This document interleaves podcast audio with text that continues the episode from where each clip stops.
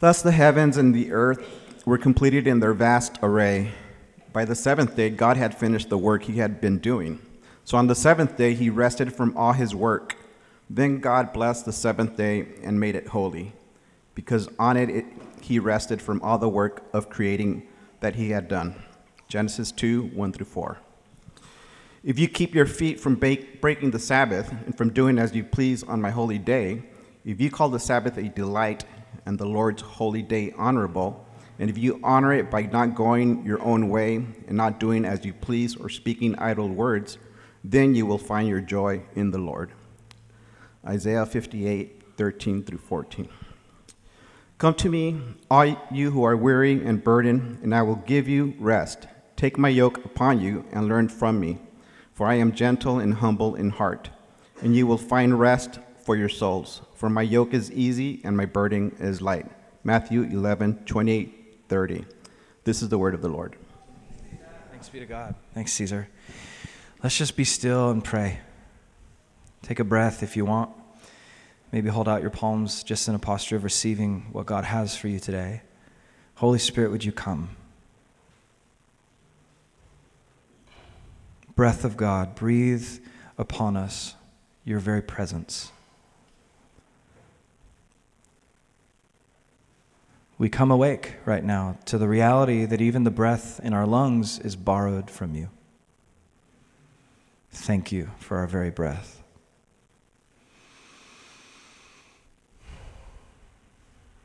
And now, Lord, would you, by your Spirit, illuminate our minds to the beauty of Jesus? We want to see Jesus rightly today and respond to Jesus in obedience today. Because in your presence is fullness of joy. In Jesus' name we pray. Amen. All right. Well, uh, through this summer, you guys, we have been in a series called Hearing God's Voice.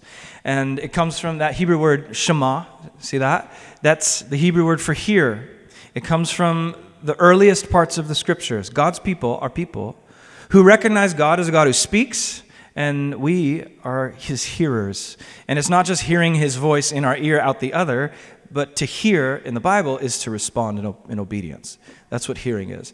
So um, today, we're looking at what might be the most concrete tangible way to, to posture ourselves to hear God's voice. Uh, out of this whole series, this is very practical. It might feel like a really practical lecture slash uh, testimony from me or whatever, but I, uh, for some reason, this this practice we're going to talk about today, it tends to be one of the most challenging things to our way of life as Americans. But I would argue this has the potential to save your life uh, in many ways. It's the practice of Sabbath. Okay. So we try to teach on Sabbath at least once a year.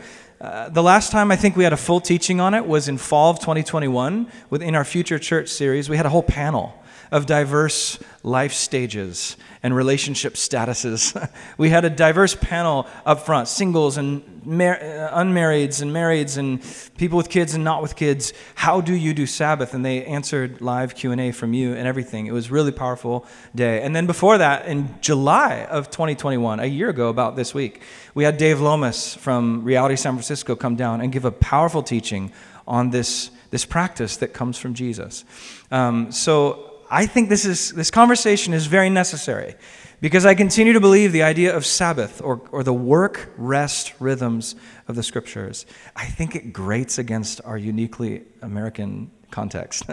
um, according to the United States Department of Labor, you guys, the U.S. is currently maybe the most overworked developed nation in the world, according to the latest data.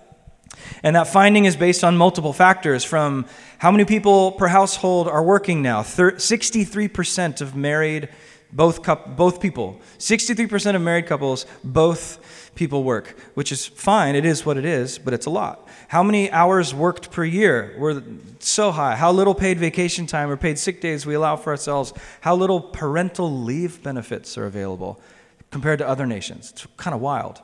And, and then hold all that up to the latest from the World Health Organization. People who work 55 or more hours a week face an estimated 35% higher risk of a stroke, 17% higher risk of heart disease compared to people following the widely accepted standard of working 35 to 40 hours a week. So the data is in, all right, enough data. You're not here for data.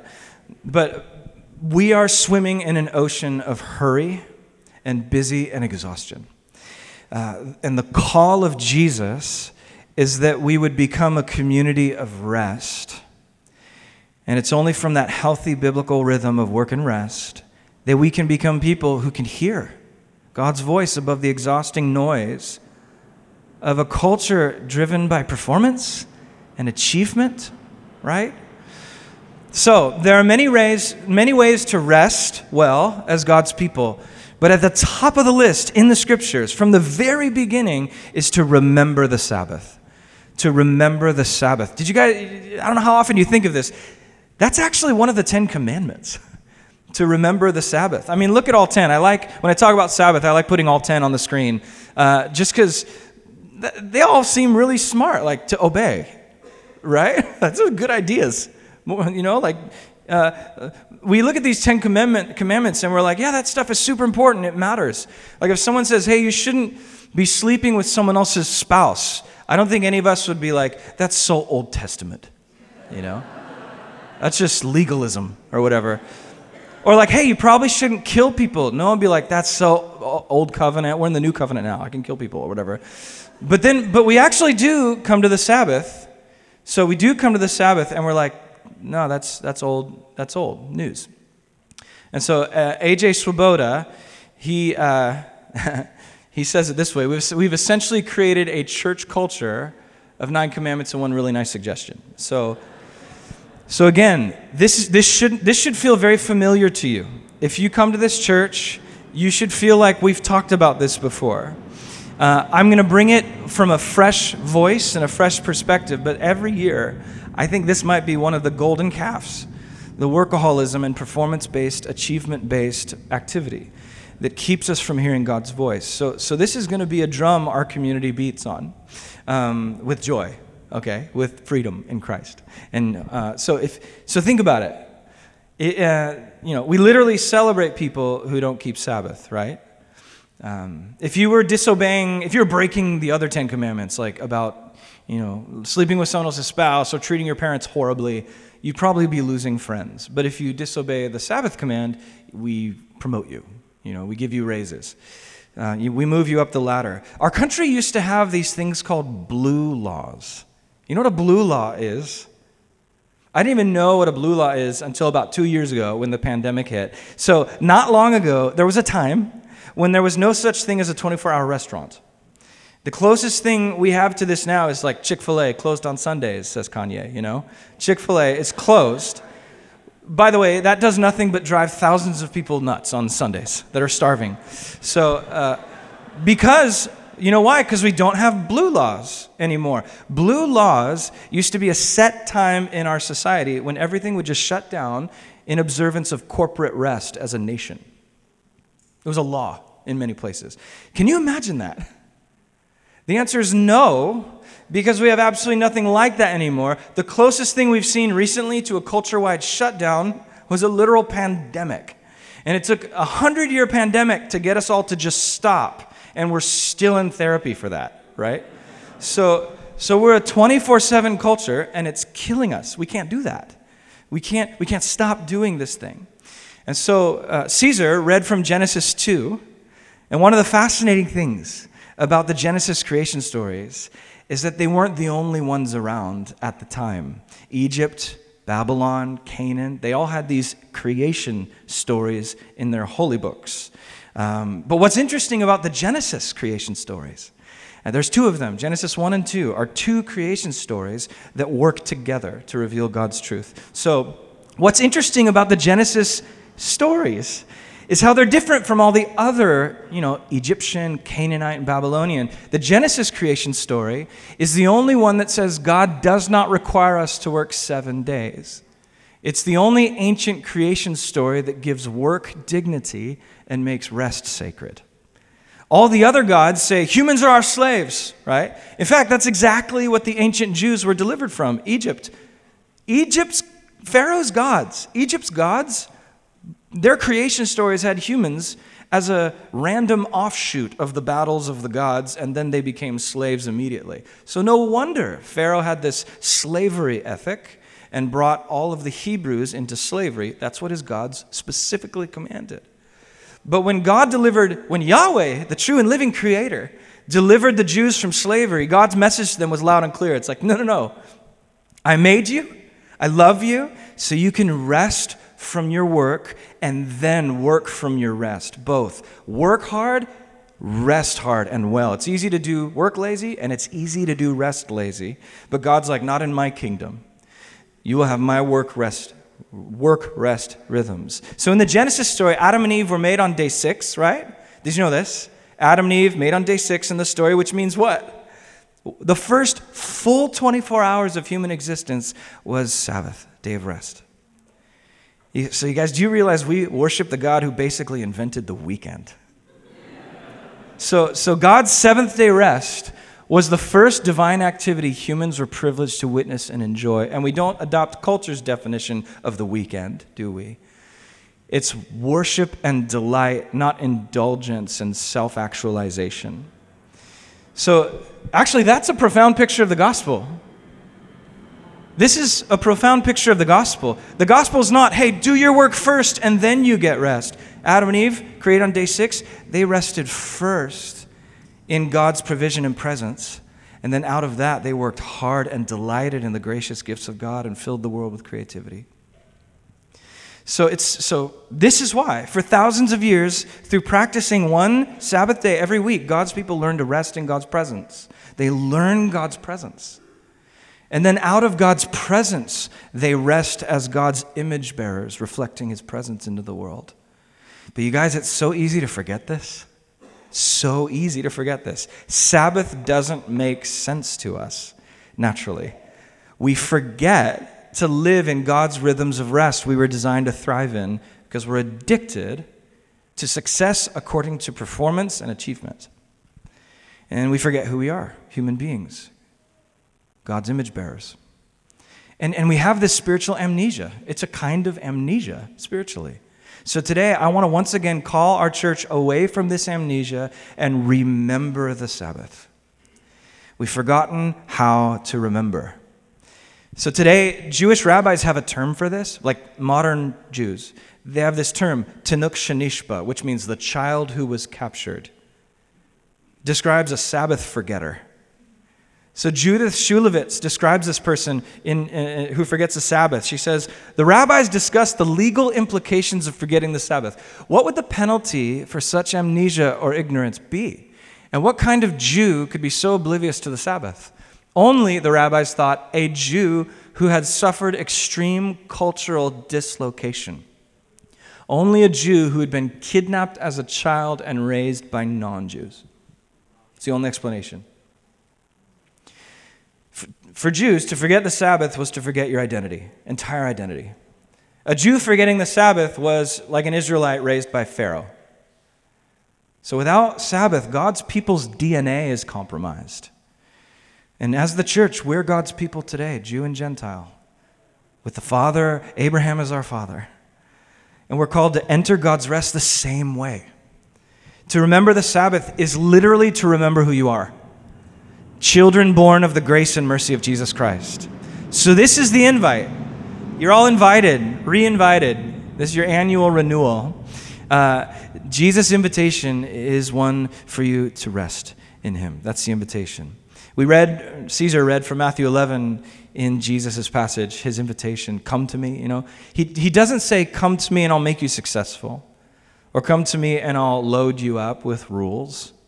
He says, come to me all you who are weary and burdened, and I will give you rest.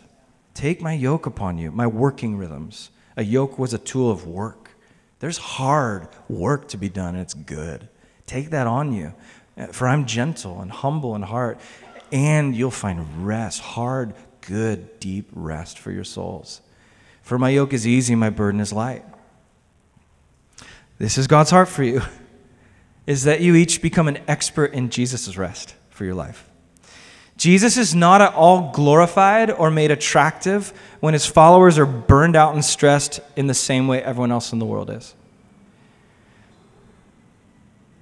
I'll be honest, I feel a little bit of that right now because it's been a year and I'm this next week my wife and kids and I we're, we're going to step over that vacation threshold and we're going to rest hard for a couple of weeks. And I thank you church and elders for allowing that extended time every July to the Wickham family so that we can do this. Um, so I have a question for you. Rhetorical. Uh, what if what if you were asked to sum up your whole life in one one word or one phrase? Like, describe you in your new threads bio or whatever. Like, who are you? Uh, in, in your life, one word. What if you're like, I'm Evan. Here's my one word space. I have margin. Like your bio is just green waters, still pastures. That's me. Or wait, that's you got it. You know what I mean though. Green pastures, still waters. I caught that. That's, that's me. That's how I live green pastures, still waters. What if you honestly described your life that way? That'd be amazing. Few things are more attractive than a person who's centered and restful. They're present, just being with them brings the anxiety level of the room down. Jon Tyson, uh, a friend of ours and pastor in New York, he says, A restful spirit is spiritual warfare in a culture of exhaustion. I believe that. So we have to learn to live in this rhythm of rest. This means we have to be honest. You know what this means? Honesty about how you're actually living. Being honest with yourself, be honest with your community. How are you doing? Fine is not an acceptable response. Describe how you're feeling, describe how you're doing in the presence of God. So I'm going to ask you rhetorically, honest question, consider how are you doing right now? Like, how are you breathing right now? How's San Diego life treating you? How's that San Diego life? How are your rhythms of work and rest? Are you becoming more like Jesus because of the rhythms? Are you looking at your current rhythms and thinking, oh, I could live another 30 years with this? Are you feeling that way? If so, praise God. Or are you like, I don't know how much I can take it anymore? Something's got to change. A friend of mine talks about a bug versus a feature. We think even going on vacation will fix problems that we've actually made features, unhealthy features of our work rest rhythms. Sometimes we're like, oh, I'll just go on vacation, I'll clear out the bug in my system. But then you come back and you're just as stressed out. Because it wasn't a bug. You actually made unhealthy work rest rhythms a feature of your system. That takes Sabbath, that takes communal Sabbath. So, so Jesus says, Come to me and I'll give you rest. That's his invitation. And the kind of rest we're talking about today is the practice of Sabbath. So, why, why Sabbath? Um, quick list Sabbath is a command in the Old Testament. I know we're New Covenant, but in the Old Testament, Sabbath is commanded, in, which was Jesus' Bible. The Old Testament you have is the Bible Jesus obeyed, and we followed Jesus. So, and Jesus practiced Sabbath. Did you know Jesus taught. He clearly taught about Sabbath. What did he say? He said uh, that he's the Lord of Sabbath, but Sabbath also, it wasn't made to enslave you, it wasn't made to be your master. Sabbath was made to serve you and still be a gift. It's still your servant and still your gift. He did not erase it, he did not declare Sabbath obsolete. He declared all foods clean, he did not declare Sabbath obsolete. Right? And then Sabbath was practiced all through church history. By many Christian denominations, it was called the Lord's Day. It was considered holy. And it's still a gift for you to receive right now and for the rest of your life. So Caesar also read from the prophet Isaiah, one of the most beautiful calls to rest in the whole Bible.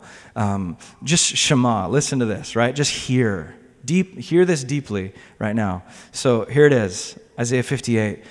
If you keep your feet from breaking Sabbath and from doing as you please on my holy day. If you call the Sabbath a delight and the Lord's holy day honorable, and if you honor it by not going your own way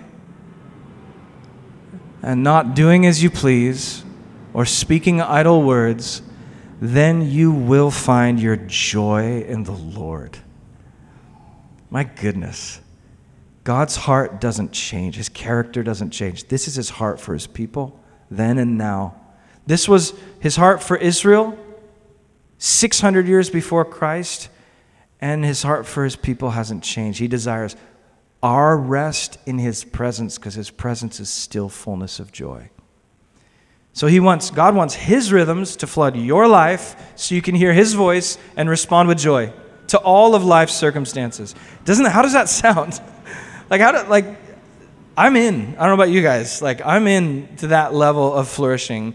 So so I'll practically practically what is Sabbath? What does it even look like to do a Sabbath?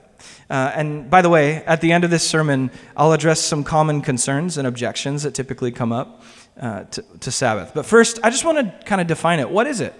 What's Sabbath? Well, so Pete Scazzero, the author of Emotionally Healthy Spirituality, he defines Sabbath this way. Uh, Pete Scazzero, by the way, is a pastor in New York, in Queens, in a big church full of busy people in New York, like one of the most unrestful cities in the world. And he's crushing it preaching Sabbath, and his church is observing this, and it's beautiful. So um, here's Pete, Pete Scazzero. The word Sabbath comes from the Hebrew word that means to cease, to stop working. It refers to not, doing nothing related to work for a 24 hour period each week. It refers to this unit of time around which we are to orient our entire lives as holy, meaning separate from the other six days of creation. Sabbath provides an additional rhythm for an entire reorientation of our lives around the living God. On Sabbath, we imitate God by stopping our work and resting. So, 24 hours, shut it down and rest. So, Genesis 2, God rested, and Exodus 20 points back to Genesis and says, hey, you do that. You guys rest. And, and then the commands keep flowing through Leviticus and Deuteronomy. And so, right now, I'm just going to preempt some questions, maybe pushbacks. You're like, okay, Evan, great. I take a day off each week. And I want to say to that, I, this is not about a day off. This is, so a day off is when exhausted, overworking people finally get around to all the chores they missed during the week. That's a day off. It's, it's the catch up day. And God knows we all need grace for the catch up day, for sure. But that might be a day off from your paid job, but it's not the substance of Sabbath, the rich dwelling in his presence. So, Sabbath is something different. Taking a weekly, a weekly Sabbath day to worship, feast, and rest, it's really what Sabbath is, is to practice God's promised future in our present moment. So, what's our future? It's fullness of joy in his presence. And it's to pull that into the now and say, I am a person of his presence today. It's a, so Sabbath becomes a weekly preview of coming new heavens and new earth in your home, in your life, with your community, with your chosen family, with your bio family, with your loved ones, with your church community group, whatever you got going. Becomes this moment where you celebrate your promised eternity in a day. It's eternity in a day. Okay, so you might so you might be like, okay, Evan, that's nice theology, but how do I start? I have a day off, but now you're saying that doesn't count, and I'm feeling confused. Uh, so how do I do Sabbath. So, theologian Marva Dawn, who's just passed away two years ago, I loved her writing on worship, incredible theologian.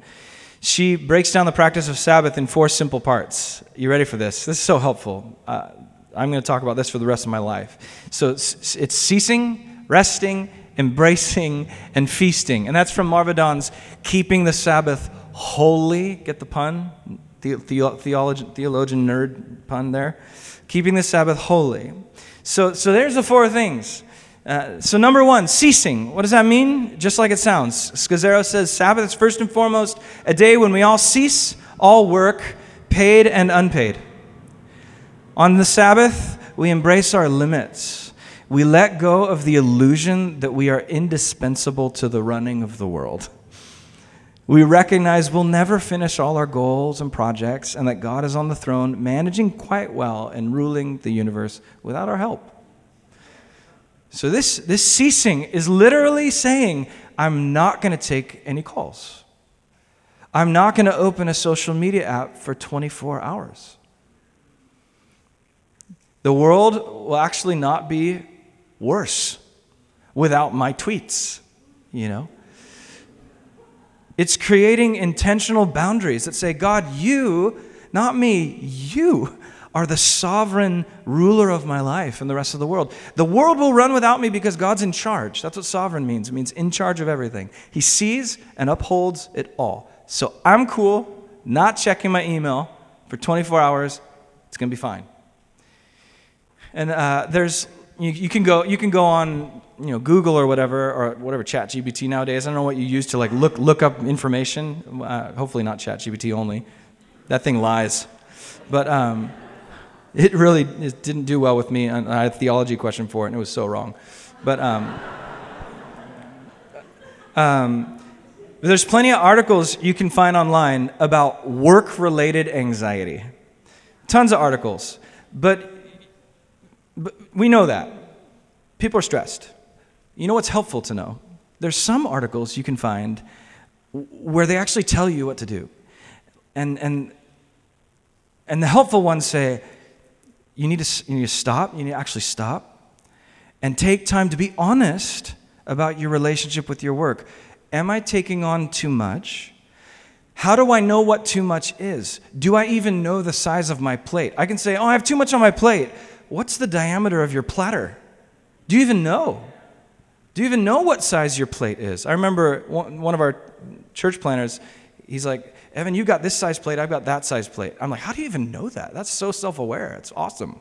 Like, you can for sure plant a church if you know how big your, what size your plate is. You can do it with any plate, as long as you know what size it is. So, so, or maybe you can say, here's my plate, but maybe I've taken on too many trivial things so that I'm unable to take on the things God wants me to. Maybe I'm not supposed to say no to serving Park Hill kids. I'm supposed to say no to XYZ so that I can serve one Sunday a month? What are, the th- what are the trivial things in the stack on my plate that are keeping me from the obedience? You, these are things you. All I'm saying is the only way you'll know this is if you stop. That's what Sabbath is for, to stop, pray, reflect. Look back on your Monday and say, God, thank you for dinner on Monday. It's Friday night, but I thank you for what I ate on Monday. You provided that. Tuesday, thank you for that lunch out with my friend. Wednesday, I got that project done. Praise God. Thank you, God, for empowering me and gifting me to do that well. You actually reflect on your plate. And then you pray for God's power for your next week. That stopping is what that is for. And this is essential to our well being, and it requires cease, worshipfully cease. And trust me, I know there's things to think about, people to connect with, ongoing conversations. There's always going to be that email you forget to respond to. It's just how life will be. And that's just Monday morning, you know. For me, there's no real stopping everything. But here's the deal, okay? Uh, for me, I'm 42 now, and I'm beginning to realize that there has to be an intentional weekly shut down moment. Otherwise, everything will shut down in an ugly way. The reality is, whether you intentionally stop for Sabbath or you never Sabbath and unintentionally stop and die. Either way, Sabbath is coming for you. You will rest in peace one way or another. So, to enter Sabbath means number one, to cease so that we can truly enter number two, which is rest. Again, here's number two rest. Ceasing, resting. Here's Pete Scazzero on this one. Once we stop, we accept God's invitation to rest. God rested after his work of creation. Every seventh day, we're to do the same. That's the passage Caesar read, Genesis 2. We engage in activities that restore and replenish. Can we say those two R words? Restore and replenish. Restore and replenish. For, how? Napping, hiking, reading, eating food, to enjoying hobbies, playing sports, all these things. Keywords restore and replenish. Problem is, we confuse restore and replenish with relax. And, we can't tell the difference anymore and that's being lazy at resting. It's so easy to become lazy at resting. Binging Netflix over takeout with ramen is super relaxing. It will not restore your soul. The Netflix binge won't. Maybe the ramen will. The ramen might restore your soul. But the Netflix binge just won't. You know, I don't. Evan, I, Evan Wickham, don't come out of like six episodes of that Netflix series, and I'm like, thank you, God, I'm flourishing in my gifts. My destiny's being realized. I am being released into the world as the fullest version of myself as a child of God because of that. No, what am I doing in that moment of Netflix binging? It's more like I'm medicating my mediocrity. That's what I'm doing. Uh, that's, that's me. That's me. Okay? So, what, what activities truly refill me? The question is what refills? And here's, here's an example of this. Those of you that were at Royal Family Kids Camp, you know this. You were trained to serve the kids in foster care that came to camp with compliments that refreshed them, right? Encouragements that replenish them, because there's deficits there. There's relational deficits in some of those children's lives. So, what kinds of compliments didn't aren't refreshing? They, uh, Andrea calls them fast food compliments, right? Say, hey, good job, buddy. Good job's like in one ear, out the other. What's a nutritious compliment? It's like, hey, little Philip, you go up to Philip's, you get on his level, and you say, Philip, I saw you give your toy to Sarah. And when you did that, you were a strong leader because she wanted that, and I know you wanted it too, but you gave it up because you were kind to her. I see leadership in you, Philip. That was so good. I'm I want to be a better man because of you, Philip. And this 9-year-old is just absorbing nutritious, replenishing encouragement. That's the difference between Sabbath replenishment and, and Netflix binge relaxation for your soul. Okay? This is what what really replenishes you. What's a nutritious versus a fast food rest for you? For me, if I'm sitting on my back deck with a good book, great beverage, taking a long walk with Sandy and the kids through our neighborhood, or hiking through mission trails with my community, I'm closer to God. I'm as close to God as I've ever been in that moment. Just eye contact, fully present to God and the people He has in my life. So Jesus' rest means renewal, not just relaxation, okay? Uh, so we're designed to need this, it's not an option. So, so here's Marva Dawn again failing to rest after six days of steady work will lead to insomnia or sleepiness, hormonal imbalances, fatigue, irritability, organ stress, and other increasingly bad stuff. Just bad stuff. So, Jesus' invitation is that we'd step into a rhythm of ceasing from work, deliberate rest that's not just relaxing, but is holistically renewing so that we can embrace. See, it's not just about me. Sabbath isn't just about me time, it's embrace. You know what that is? It's eye contact. You know how powerful eye contact is? Profound, sustained eye contact with God and with each other. Sabbath is a scheduled weekly reminder that life's not about what we do, rather, it's about who we're loved by. Remind yourself who you're loved by, and remind someone else who they're loved by on the Sabbath. Invite, invite people to your house. Unmarried folks, invite married families over to your house. Married folks, invite unmarried families to your house. Eye contact, presence. There's no better example of this embracing than John's gospel, right in the middle, chapter 13. You know John? What John call himself? Beloved. He didn't even call himself John. John called himself the disciple who Jesus beloved. Jesus held him. Jesus beheld me. He loved me. And you see John in that moment of intimacy in the upper room, leaning back on Jesus' chest in special communion, in communion. And uh, so, so this is, and John, he went from son of thunder to I'm the disciple who Jesus loved. His identity shifted. He wanted to kill his enemies, and then he, I, I just want to be known as beloved by Jesus. So, this is the Sabbath day. Stop and rest, embrace God and community in eye contact intimacy. So, so Sabbath is communal. And then um, finally, cease, rest, embrace, and feast. Literally a feast. So that's personal favorite of mine. We got, we got that. Feast. And uh, Eugene Peterson, it's not just about, you know, glutting on food. Hopefully it's not at all about glutting on food. It's, it's about, Eugene Peterson calls it uh, pleasure stacking. I love, like, take two things that you and others will be delighted by and worship God at the same time, but also just be, laugh, like, be enthralled and enjoy. Stack those two things or more on top of each other with people for a day.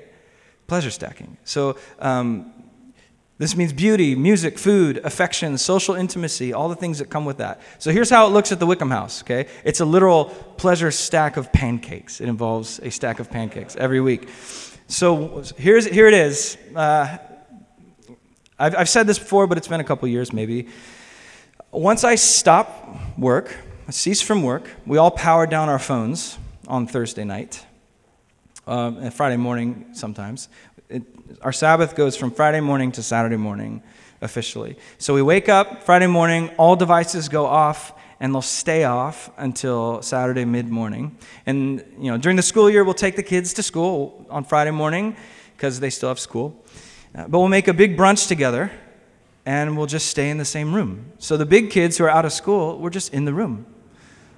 We're in the room. We don't leave the room. Sometimes looking down at your phone, you leave the room. We don't leave the room. Ask each other questions, highs and lows. That's always a good, you know, icebreaker. And then uh, sometimes Sandy and I will just break off and go to lunch. Uh, back when the kids were smaller, this definitely took flexibility, especially with a family of seven. And with four of our five kids across two different schools, it was hard, but it was always worth it. So then the kids come home from school. It's 2:30, 3 o'clock. They're home, and we get dinner on, and we, you know, cooking dinner all together. And we usually, we usually all vote on a family double feature movie. So the kids get to vote, and we put a bunch of movies down, and we rank them according to everyone gets number one, number two, number three rankings. And we use the point system to see which movies go up. Um, and the first movie is for the littles, and then the, the more grown up one is later after they can't stay awake anymore. And we don't have a TV always on on the wall or whatever, which nothing against that. We have a projector that we like to throw up on the wall, which is fun. And we p- literally pull it out of the garage for Sabbath in the living room.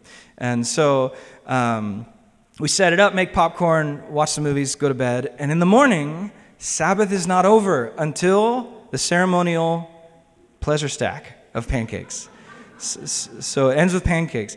And I just, this is important to, to say, to stay accountable for me. I used to be super stingy about syrup.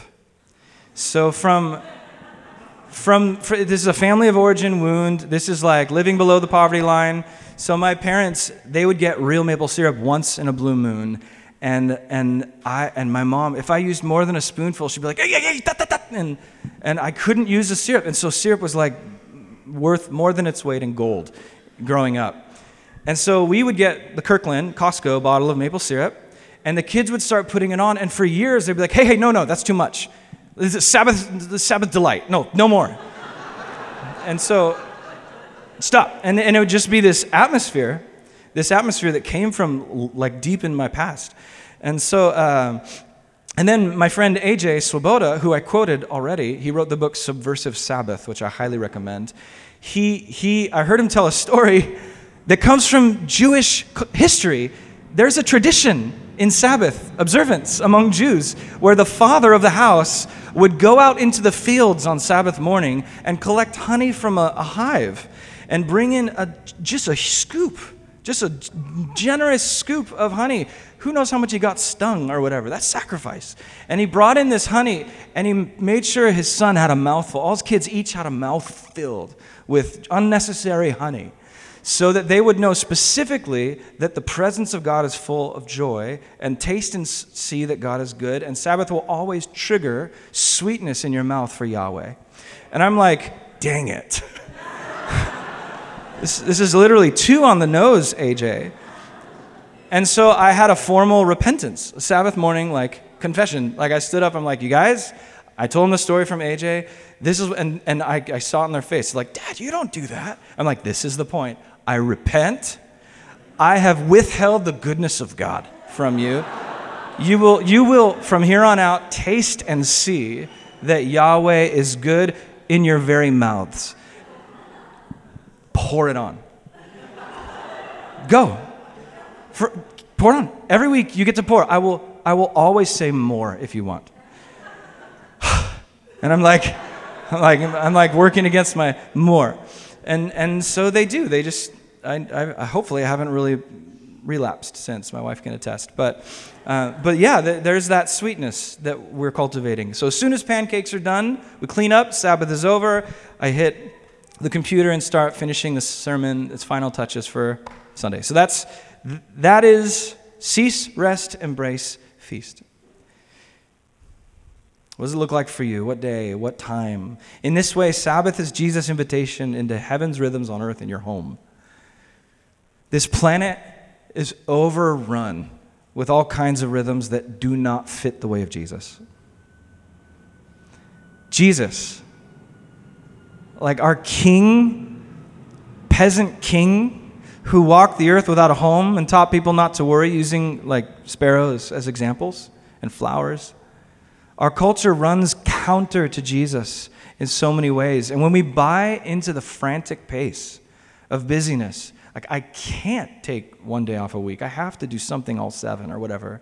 If we buy into that, we trade our Sabbath eternity for a quick hit of the temporary.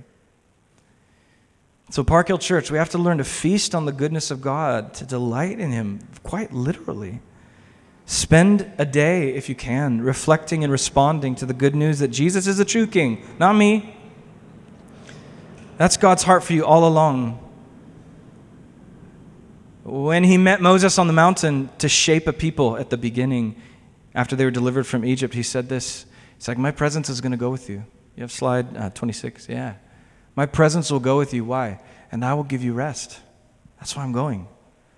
That's, that's God with us. It's paradise. The thief on the cross, remember me, Jesus, when you come into your kingdom. He's like, oh, today you'll be with me in paradise. You'll be with me. Paradise is a person. Paradise is a person. His presence is available now. Make room. Make room for paradise. Jesus Christ. So, this is the invitation. So, before we move to communion, I just want to pastorally respond to some objections. Hopefully, this is helpful. Um, common objections to Sabbath. What about legalism? Talking about Sabbath feels legalistic. We're, we don't have to go by Moses' law anymore, right? And I want to say this yeah, you can be legalistic about anything. The Pharisees proved there's a way to do religion that's destructive. So, my response what about legalism? Don't do Sabbath legalistically. Don't practice it to earn God's favor or out of some sense of shame that you, oh, I got to just do Sabbath. No, do it because you have His favor already. It's not law based, it's Jesus based. This is a gift. So receive it as a gift. This goes for all the practices reading scripture, prayer. Don't do any of them legalistically. Like, oh, I don't belong. I'm not a real Christian if I don't. No, no, you're already a Christian. You're already God, God's kid. Now enjoy God. And then the second common objection is more like theological. Like, what about the new covenant? Sabbath is old covenant. What, we don't have to do it. Doesn't the Sabbath go away in the new covenant? Well, in a sense, yeah. Colossians 2:16, Paul says, "Let no one judge you on how you keep it or when you keep it. Let no one judge you." He doesn't erase it. He says we're not obligated to observe Sabbath in order to belong in the family of God. So, so we're not obligated 100%. So I, my response to that is you're right, you're not obligated to keep Sabbath. So I would say you are absolutely free to ignore the wisdom of the work rest rhythms of Jesus at your own peril. like I know that sounds a little little snarky, but I, I do mean that. Like it doesn't compromise your identity as a beloved child of God, but it'll compromise your mental health, you know. So, so what about, so third one, what about our kids? Like, what about just life? It's so hard. I can't even fathom a day where I'm not catching up. And I get, and I just want to give all the room. This is the let no one judge you piece. Let no one judge you. I do not judge you, I'm not giving you laws. So, so I get it. Life is insane, especially in San Diego, which the beginning of 2022, San Diego moved to the top of the heap on most unaffordable cities to live in America. It beat San Francisco last year. Um, it's crazy. San Francisco still has a higher median income, uh, like a lot, but but the house prices are somewhat similar, and the median income is much lower here. It's just so hard. Uh, very unaffordable city to live in. So it's hard. I get it. How do you do Sabbath? So I have two thoughts on that. Hopefully, it's pastoral and you receive this with love, because I mean it that way. Um, so, my thought number one to the, to the response life is too crazy, totally. Thought number one Sabbath is not a luxury for the well off. So that's a common objection I hear like, oh, this, is, this conversation is just drenched in privilege, Evan. And I understand why some would say that, but remember, the Sabbath was given to newly freed Israelite homeless slaves in the desert. So, Pete Scazzero, who I mentioned earlier, he writes a lot about Sabbath, pastors in Queens, in an area of Queens that's one of the most multicultural, multi ethnic, socioeconomically diverse regions of the West, the whole Western Hemisphere, Queens, New York. And listen, his church has some well off folks and lots of folks who aren't. Uh, and he teaches a Sabbath, and his community practices it. And he teaches his church in community groups rally around the single mom. Rally around the single mom working three jobs to feed her kids in low income housing. And, and I talked with his assistant pastor, uh, uh, Rich. And, and, and Rich he told us that there is a mom that one community realized she's working seven days just to feed mouths. And her community rallied around her and provided Sabbath benevolence, provided Sabbath relief, gave her, you know, a, a, a thousand or fifteen hundred bucks or whatever she needed more a month in order to take one day to delight in the presence of God and community. It was a community Sabbath observance. You guys, this is, we can think creatively spirit driven community here. Sabbath is not just privilege for the rich, it is a generous gift from a gracious God to all his community, all his people. And my thought number two, though, but it's just so hard for me. Sabbath, I can't think. Yes, it's remembering the Sabbath can be super tough for all phases of life. Again, I'm not here to give you laws. Jesus said humans weren't made to serve Sabbath, Sabbath was made to serve humans is what Jesus said.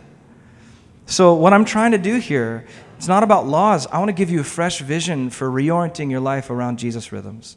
And so, you are the one, you guys are the one who needs to make it work with your weekly schedule. Some of you have Monday off. That's great. The point is to be the kind of people who bring a sense of restfulness and margin into your world. So, here's the call for the summer, right? As we prepare for a busy fall. By the way, I heard this is the perfect day to talk about Sabbath because Park Hill kids, it's PJ day back there. They're, I didn't even know. They're like all wearing pajamas out or pajamas. I don't know which one you say, but so uh, it's perfect. So remember the Sabbath every week. Here's the challenge: remember a Sabbath through the summer every week. Practice one this week. Pick a day. If you can, watch what happens. It can be tough if you haven't really done it preparing for that day can also be a lot of work, and it's worth it. And if you, listen, if you can't do a full day, try four hours this week. That is, that is your Sabbath. Light a candle at 1 p.m. and then blow it out at 5 p.m. at dinner. And for those four hours, be present to people, be present to God. Do something delightful. Stack a couple of pleasures with a couple of loved ones in the name of Jesus for those four hours. Sabbath for four. And then, and then you grow into 12 hours, maybe next year, and then 24. And at first, it can feel like the opposite of relaxing because it's been so long since you've been fully quiet and like eye contact as an act of worship. But listen, I've never met anyone who said, Oh, yeah, Sabbath. Yeah, I used to do that. I've just never heard that guy. I've never heard that person. Uh, there's something about Sabbath that's a one way ratchet. It just sticks. Once you start practicing, it just keeps sticking. So get together with your communities maybe this week. I know we don't have community plans, so maybe that's the nature of Sabbath. Maybe it's just a phone call or a text thread. Say, hey, do you, how do you guys observe Sabbath? What's that look like for you? Pray for me as I try this week for six hours. Do something. Take a step. Let's be the kind of people who have such a beautiful grasp on rest and intimacy. We work hard and we rest well in the name of Jesus so that people see Jesus through us. Our city is baffled by how centered Christians are in your neighborhood. Um, let's take Jesus' yoke upon us, his work rhythms, and discover just how much rest he wants to give you. And then from there, I think we'll be able to hear his voice a whole lot better and respond with our whole person. So I'm actually going to stop here And we're going to move into a time of response. And there's going to be singing, but also prayer, because I realize that a sermon like this could be like, I don't even, I don't even know where to start. I need help. I just need the Spirit to give me, I just need to know how big my plate is. I'm, I'm anxious. I'll be honest, you guys, I, I feel that right now about my plate. I thought my plate was a certain size five years ago. Either my plate shrunk or, or I was wrong. And, and I need Jesus to show me. Thankfully, we have vacation starting this next week for the Wickhams so that we can think about it. But maybe you need prayer. Maybe prayer and the revelation of the Holy Spirit, someone praying for you, saying, God, bless this person with your love. May your restful presence come to rest on this woman or this man. Receive prayer right now. Um, so before we come to the table, we're going to do that with prayer. So feel free to stand. And we're going to stand and we're going to sing. And on my right and left, up front, there's going to be elders, pastors, community leaders, people who would love to just pray for you. If anything about this stirred up a hunger in you to be more restful, less anxious, more in tune with God's voice, less driven by questionable demands that come from narratives in our heads that we should be more, achieve more, do more. You just want to hear the voice of God. Then come forward for prayer right now. Holy Spirit, would you come? Would you speak directly to our, our souls through loving ministry and prayer right now? Come, Holy Spirit. As we sing, would you speak? Would you heal anxiety? Would you remove false identities and rediscover that we're loved by God, called to work and rest with God? In Jesus' name.